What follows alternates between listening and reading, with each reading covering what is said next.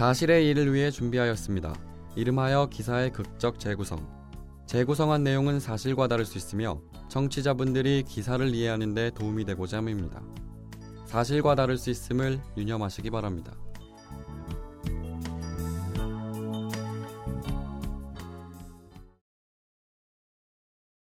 인간의 잔혹함은 인간 본성에 숨어 있는 자연스러운 욕구이다.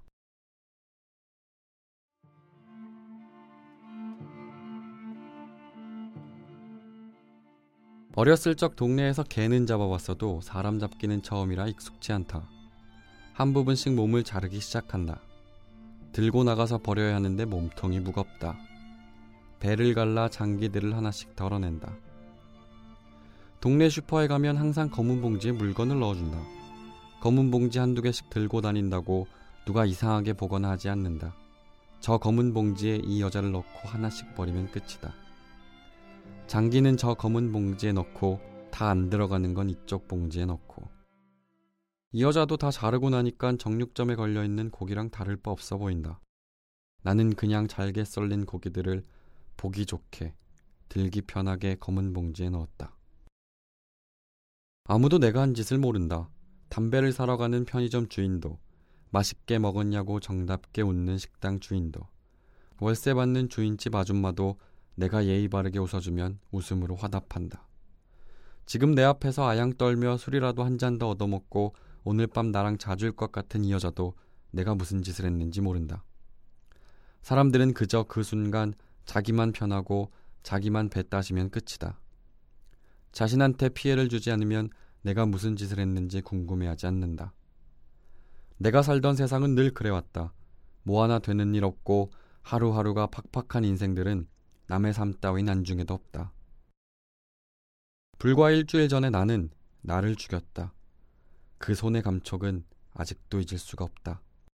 심장이 쿵쾅거리고 온몸의 세포가 활기차게 움직이던 그때를 난 잊을 수 없다.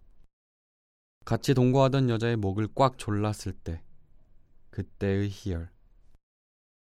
약간은 흥분까지 되었다. 목을 조르는데 이 여자의 저항 따윈 보이지 않았다. 지그시 강하게 목을 졸랐더니 죽어버렸다.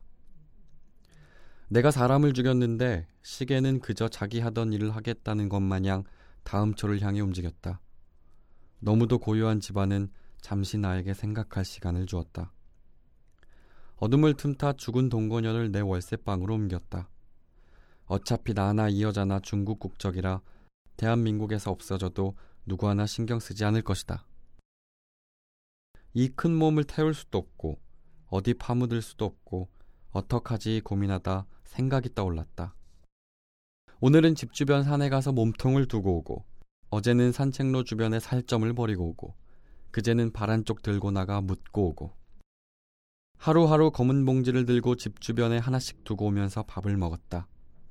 시킨 밥값만 주면 따뜻한 국물도 주고 부족한 김치도 더 달라 하면 주고 세상은 내가 누구인지 궁금해하지 않는다. TV에서 시끄럽게 며칠 전부터 시체가 발견됐다고 큰일이라고 주구장창 외쳐대는데 나랑은 별 상관없어 보인다. 내가 한 건데.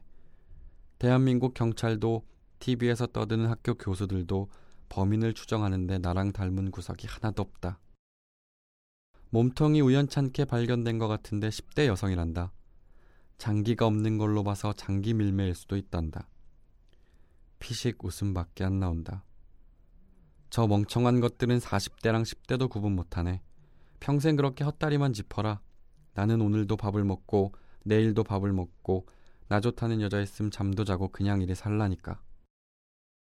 월세 계약한 집에 자주 들어가진 않았다. 밤에 그 방 안에 누워 있으면 내가 했던 일들이 떠오르니까. 얼마간 같이 산 그 여자 얼굴이 떠오를 때가 있어서 기분이 좋아지진 않았다. 오늘도 여자나 꼬셔서 모텔에서 자야겠다.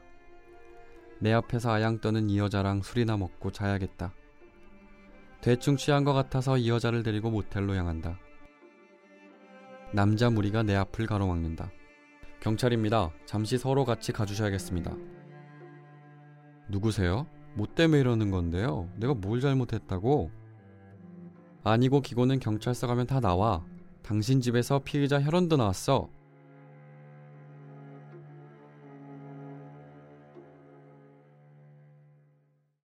수원 팔달산 토막살인 사건 피의자 박춘봉이 경찰 조사에서 본인의 단독 범행이라고 진술한 것으로 알려졌습니다.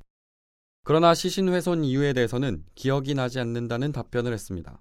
또한 범행 인정 여부와 잔인한 방법으로 범행을 저지른 이유를 묻는 취재진의 질문에 아무런 말을 하지 않았습니다.